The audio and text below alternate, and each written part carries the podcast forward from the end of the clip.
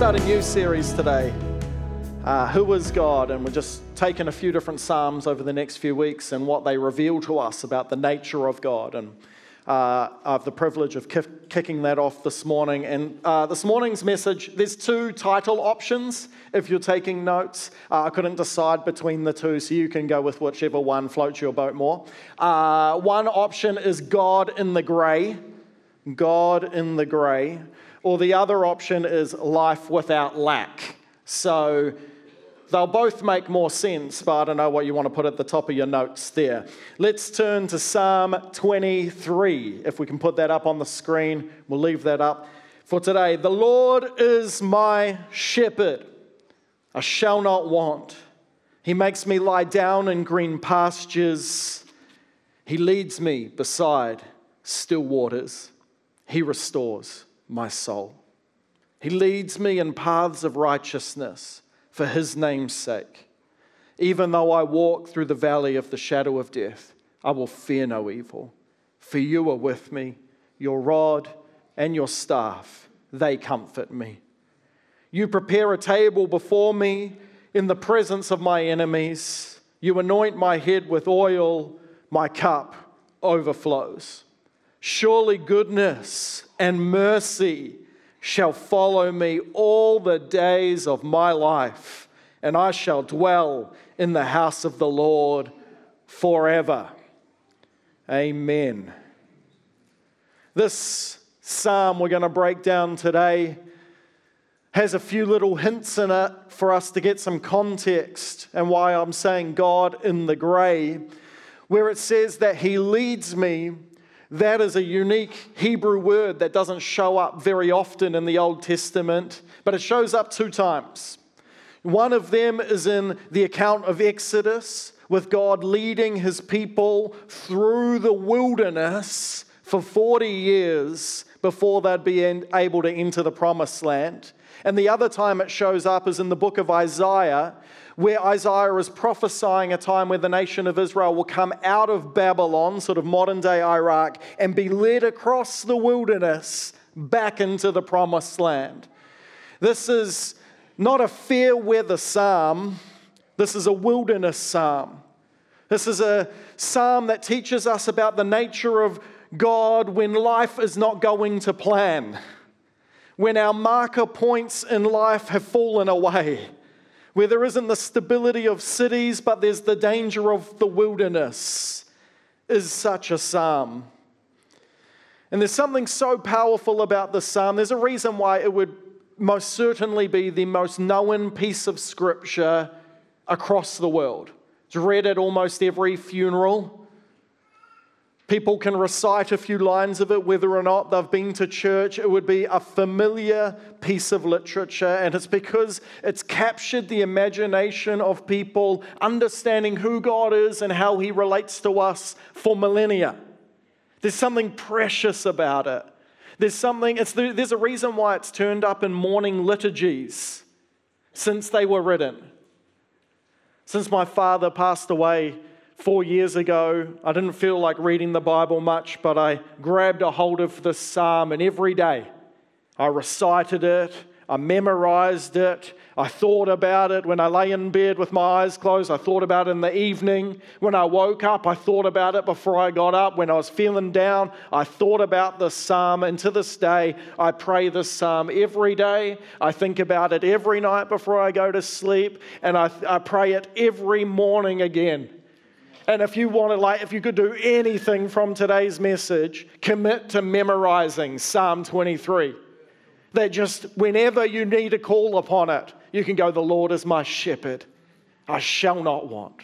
The Lord is my shepherd, I lack nothing. And you can find the comfort, the connection, and the truth and the stability that practices like this can bring. I know not everybody grew up in New Zealand but I grew up partly in Australia and partly in New Zealand. I know we've got people who grew up in South Africa. We've got people who grew up in Rwanda. We've got people who grew up in all different sorts of places around the world. So not all of us have similar experiences, but I imagine most of us grew up in places like New Zealand or places like Australia and things that we can hold in common. What I didn't realize as I was listening to a, and a historian the other week is that if you grew up in New Zealand or Australia over the last 30 or 40 years of history, that you have grown up in the most peaceful, prosperous, and predictable time in human history in all of humanity, the most peaceful, predictable, and prosperous time. And I know not everybody had a good childhood. I know not everybody has had a great story, but the overall context our story has been placed in, partly because of our location on the globe, far from war, far from famine, far from these unstabilizing factors, partly because of our nation's history, partly because of the, the good parts of our Western ideologies, We've grown up in the most peaceful, prosperous, and stable time in human history. But then there was Wuhan 2019. Dum dum dum. And then there was March 2020. And then there was the rest of 2020, 2021, and the start of 2022.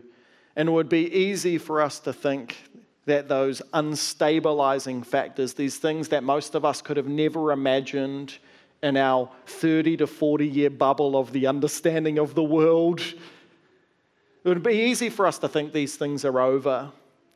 But the world is changing like we haven't known for the last few decades. I mean, I could have even just in the church, I could have never predicted the landscape. I could have never predicted how polarizing the time would be, how challenging it would be. I could never predict that that would cause people to lose their faith or that others would respond by digging in like they've never dug in before. The hatred, the malice, the online, ugh. It was the discipleship stress test of the church.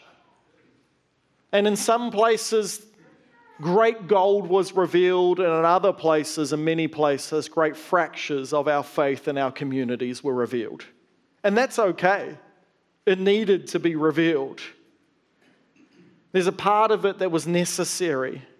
I mean, I learned some things. I learned that just because people attend our church doesn't mean I'm their pastor. I learned that people's online networks are forming them more than their physical community that God put them in. I learned that we need to go deeper and we need to assume way less. And as I said, it'll be easy to think it's behind us. But two weeks ago, I went to the supermarket and I couldn't even get sugar.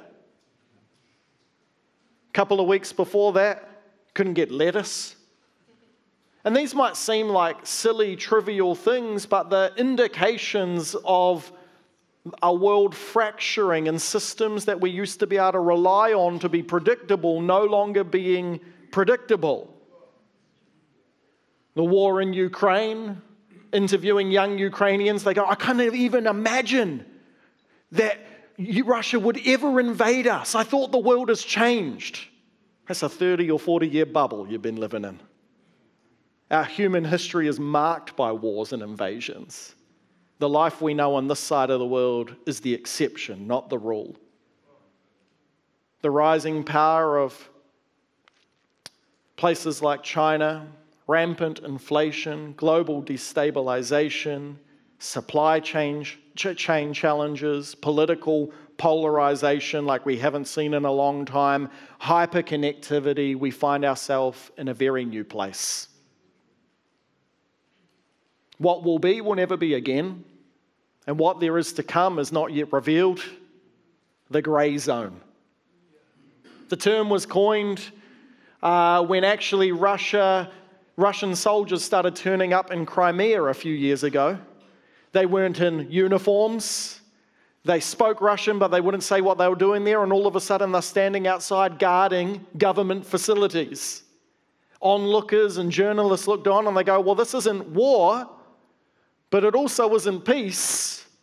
This is the grey zone. There's a lack of certainty around the future. There's mass resignation.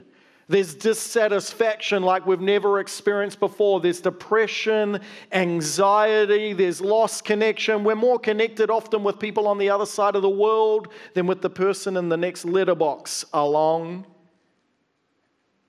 We're struggling with keeping the power grid going in winter in New Zealand. Sri Lanka has no oil.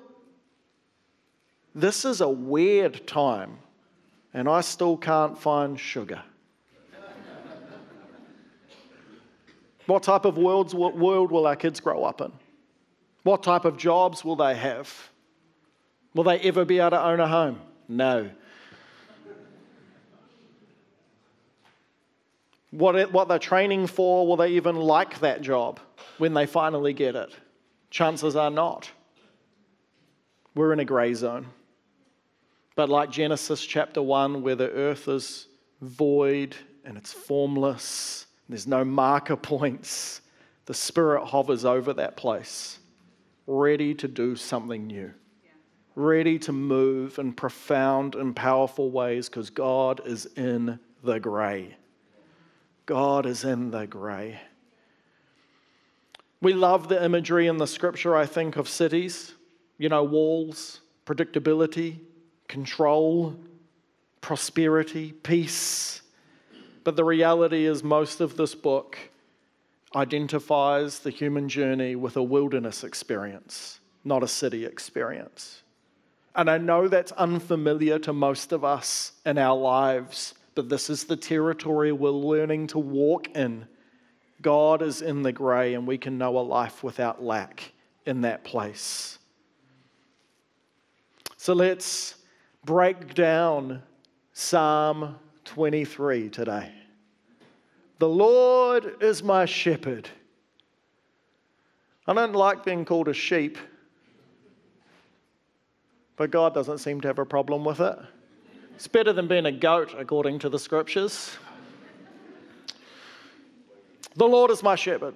What's easy to miss in this is that the psalmist is not just trying to help us understand like farming metaphors and our place in that, shepherd is actually a term for a ruler or a king in the ancient world. Every king would have been considered a shepherd of their people, so this is as much royal imagery as it is farming imagery, okay? The two overlap in the psalm and come and go in their parallels. Kings were shepherds in ancient cultures. So to declare the Lord as the grand shepherd or later, Jesus would say he's the great shepherd. To declare our God as the ruler above all rulers is to say that he is a certain type of ruler. He rules well. Therefore, I lack nothing. Lots of rulers did not rule well while their job was to make sure there was food and still waters and restoration and safety and all of these things that this first stanza of the psalm talks about. Most rulers, like most nations, fail.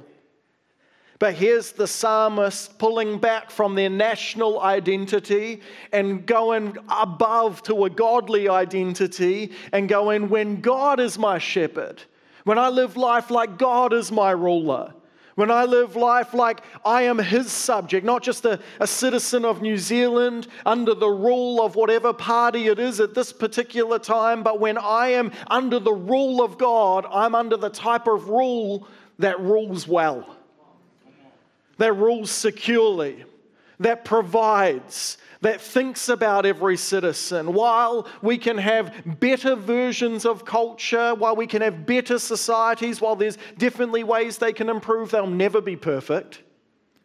But under God's rule, there's enough. You can read sort of this first bit two ways. He makes me lie down in green pastures. He leads me beside still waters. He restores my soul. He leads me in paths of righteousness for his name's sake. That's actually supposed to be in the part above, but never mind.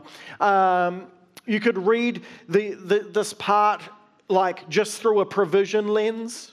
You could read it going, He's the type of ruler that is good. He feeds me. He makes sure there's drink for me and that there's safety on the paths for me.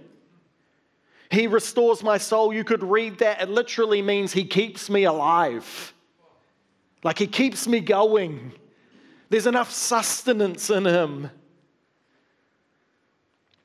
He keeps me alive for his name's sake, which means he works and rules and provides, he leads in alignment with his character. His character is said in the last stanza goodness and mercy. In alignment with who he fundamentally is, he leads me. Or you could read it a different way, and you could read it through a rest lens, not just a provision lens, although the two are intertwined. And you could see that there's echoes of Jesus here going, Why do you worry about tomorrow? Why do you worry about what you'll eat or drink or what you will wear? God knows what you need. Doesn't each day have enough worry of its own? Seek first the kingdom of God and his righteousness, and all these things will be added unto you. You can read this through the lens that it's trying to call you to not worry about the stuff of life, but to know you have a provider, and when you know that, you can rest in it. It's your soul can be at rest because God's got it. There's enough. It's an invitation in the wilderness journey of this gray zone journey that we're in. It's an invitation to bring rest to the inner person because it doesn't matter what happens in the gray, God's got it. And He's got you. There's nourishment, there's refreshment, there's guidance. He knows the right way and He'll protect you on it. You know, sheep only lie down in a few different circumstances. There has to be a few conditions to be right for a sheep to take a load off. The first is they can't be anxious, they only lie down when they're free of fear. The second is when they're free from tension with the other sheep. The third is when they're not tormented by flies or parasites. And the last one is, is when they're free from hunger. This picture is if you'd let the Lord lead you in life, you could find yourself without anxiety, but with peace, without friction between you and your neighbor, but with restoration, without wondering where your next, next meal is coming from, but content and satisfied, whether it be with much or little, as Paul would say. He's the voice leading us to rest. He's the voice leading us to His word, leading us by His Spirit. He's the presence making a way to provide for us. So, where is God right now in your life? Where is He? He's the one leading you on the right paths. He's the one calling you to be the best version of who you could be. He's the one saying, Calm the farm. It's going to be okay. When you hear that thing in your mind go, it's okay. This will all work out for the good. That's his voice. He's the one in the wilderness season of your life calling you to take a load off and trust him. He's in the gray zone. And I wonder if, as we walk this next season out as a church, if we can learn to pay attention to the voice who leads us to the shepherd who rules, who says, Take a load off, lie down, experience my peace, trust I have you on the right path.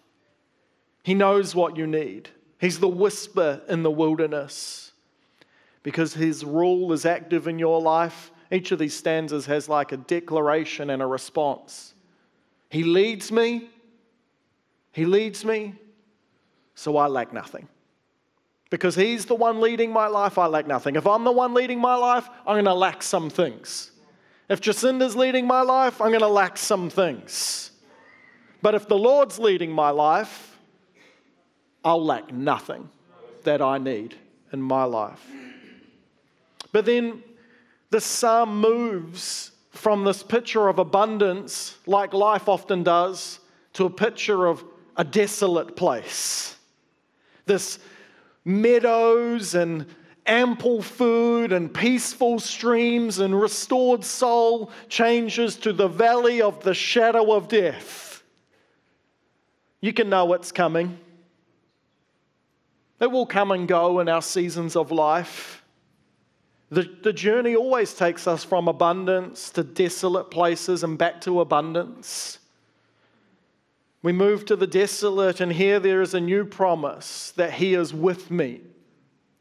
He, even though I walk through the valley of the shadow of death, I'll fear no evil, for you are with me. Your rod and your staff, they comfort me. This is the theological center of the psalm.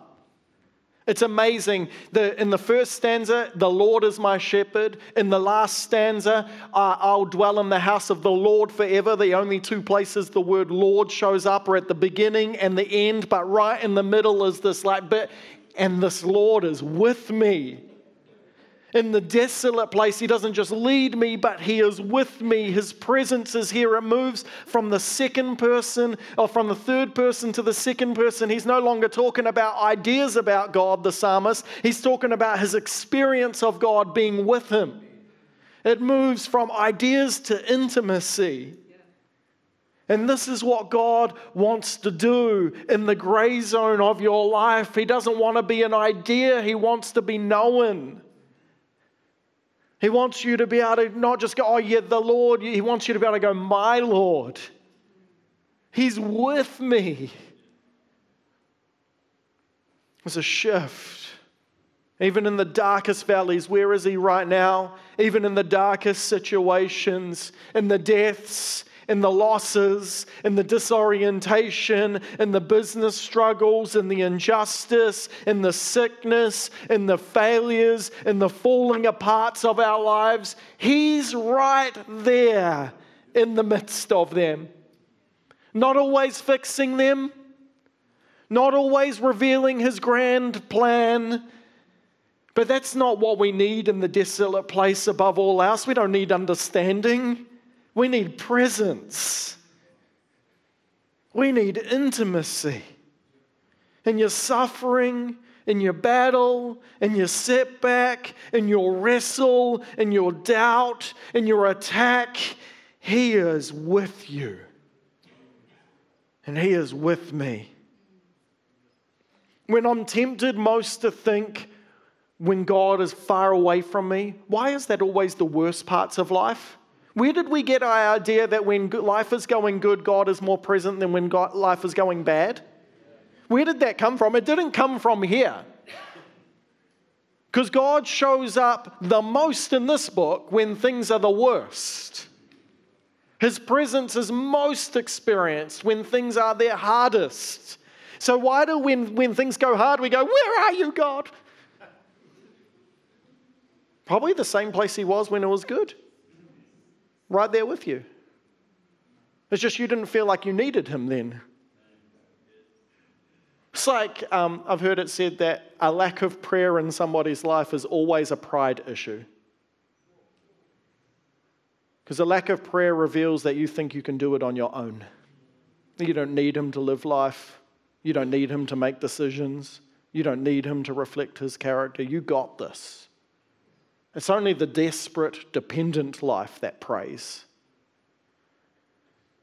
And God will be more than happy to lead us through seasons of life that will cause the desperation to be found inside of us, where the facades will be stripped away so we'll realize what the Bible told us all along you're not as in control as you think. You need Him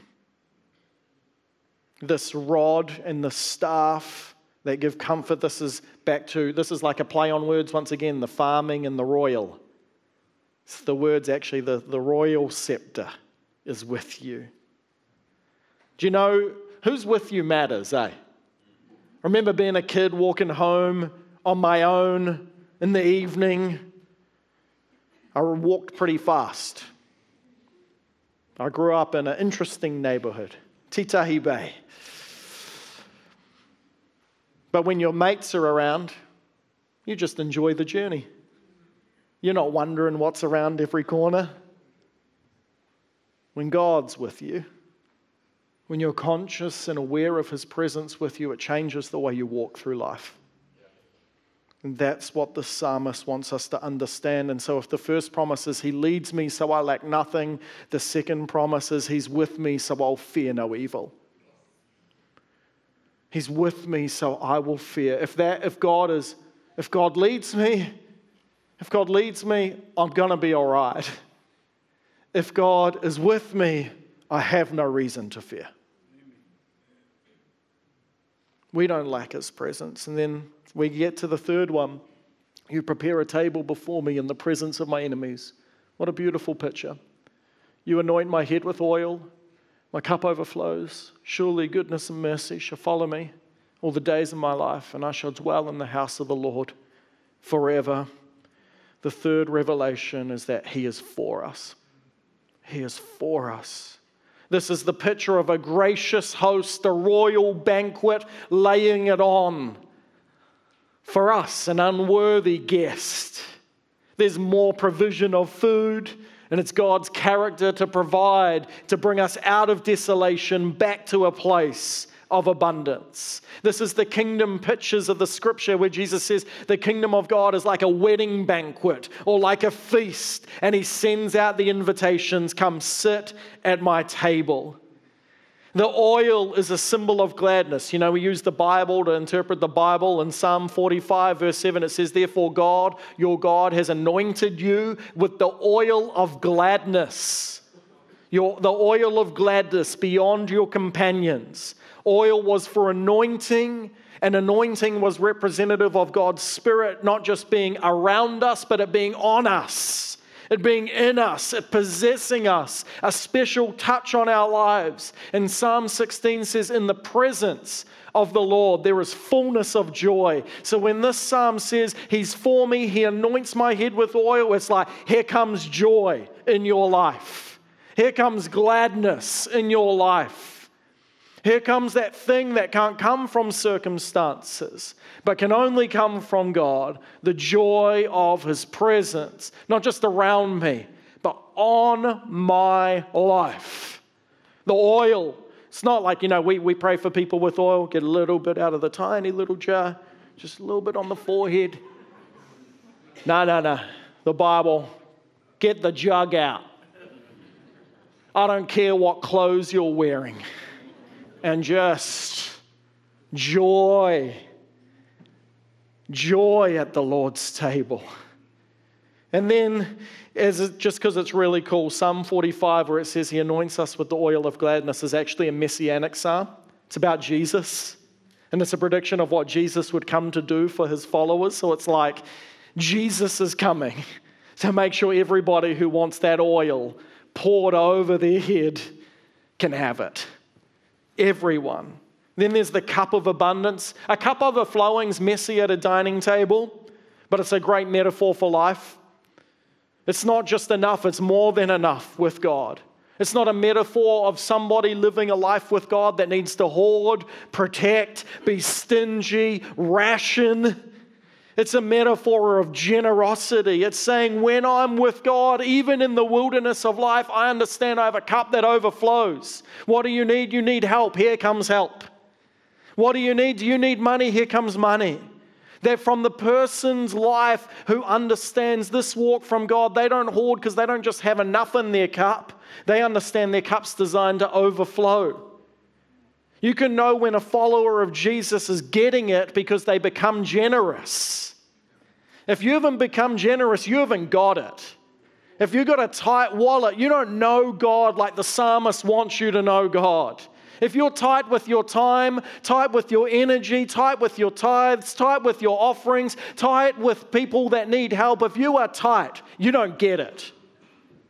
And your prayer today needs to be God, would you reveal yourself as the God who makes my cup overflow? Because it's not designed to just fill you up, it's designed to go everywhere. He wants to work through you, not around you. This is so beautiful. Surely goodness and mercy shall follow me all the days of my life. These are two very significant Hebrew words. The first is chesed, that's the word we get mercy from, or in other translations, loving kindness. And the second is the word tob. It's where we get the word goodness from. And these are both, once again, like if you were a Jew that knew his Hebrew Bible really well, you would be reading this and go, Moses, Exodus. I know these words. These have been in the scriptures before. And in Exodus 34, like Moses is asking to know God's glory, to know his character, and God comes and shows himself to Moses and he announces about himself in front of Moses in Exodus 34, verse 6, and says, The Lord passes before him and proclaimed, The Lord, the Lord, our God, merciful and gracious, slow to anger and abounding in steadfast love and faithfulness. This is his character. And then the word goodness is a place where when, when God has to walk past and hide Moses' face so he can only see his back, so he just get a glimpse of the glory. This is what Moses said in Exodus 33. He said, Please show me your glory. And he said, I'll make all my goodness, all my tob pass before you and you and proclaim before you my name the lord and i will be gracious to whom i'll be gracious and i'll show mercy on whom i'll show mercy in psalm 100 we're told to praise god because of his chesed and his tob we're told in Psalm 106, his chesed and his tob should cause us to praise him. His goodness and mercy. Psalm 107, Psalm 118 this is the character and nature of God. We don't praise Him because of what He does. Fundamentally, we praise Him because of who He is. And He's goodness and mercy. And here's the crazy thing that chesed and that tob, they shall follow me. But that is a really bad translation. Because the word is not like follow like meandering behind something. The word is pursue. It's to chase down, which is ironic because most of the times this word is used in the Psalms, it's talking about the enemies pursuing me. But here the psalmist goes, actually, I see life a little different. Where other people see enemies chasing after me, I see God chasing after me with all of his character and essence, his goodness, his mercy, his loving kindness. It's following me everywhere I go. I can't get away from it. It's like an internet troll. Doesn't matter what you post, they're there again. He's chasing us everywhere we go, not with judgment not with condemnation, not with an angry look on his face, with goodness and mercy. I'll show mercy on who I want and I'll show my goodness to you. I'll reveal it to you. It's so great, it's so powerful. I even have to hide your face from some of it, lest it overwhelm you. It's pursuing us. And let's not miss this last bit. I shall dwell in the house of the Lord forever. The house of the Lord, all of this has been very personal. Me and Jesus. Me and Jesus. But I shall dwell in the house of the Lord as a communal image. It's an image of people gathering together. Nobody went to the house of the Lord alone. You always were there with your family. You were there with your friends. You were there with your people. And so the psalmist goes, He leads me. He leads me. So I lack nothing. And He's with me. So I don't have any fear. And He's for me.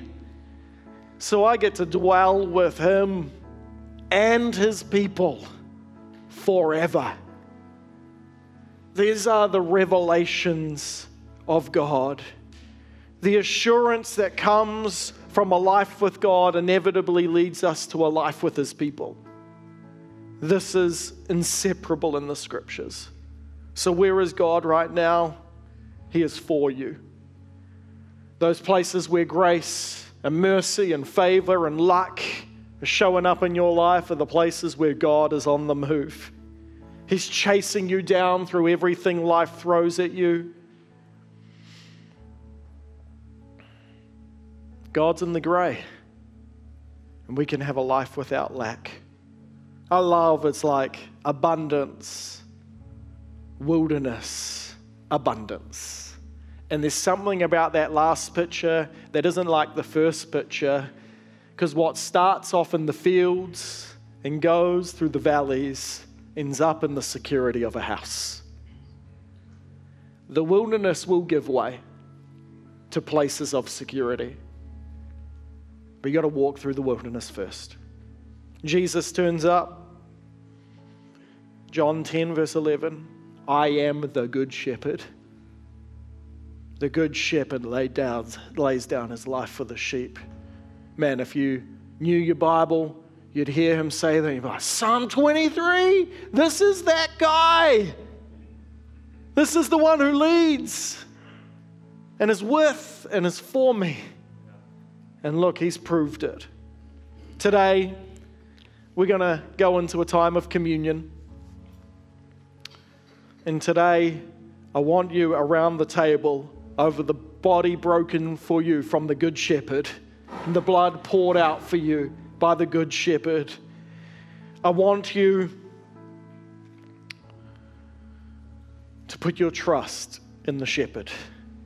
Maybe you haven't ever decided before today to put your trust in the shepherd.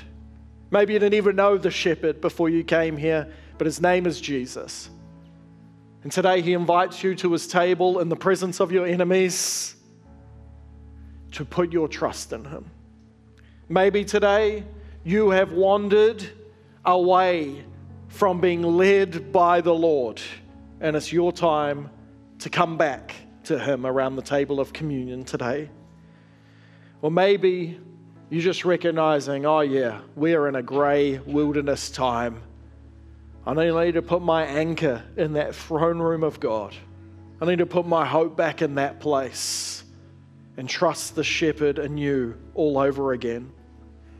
I want you to imagine doing life with a bunch of people living like that psalm's true. That's the sort of people I want to be a part of.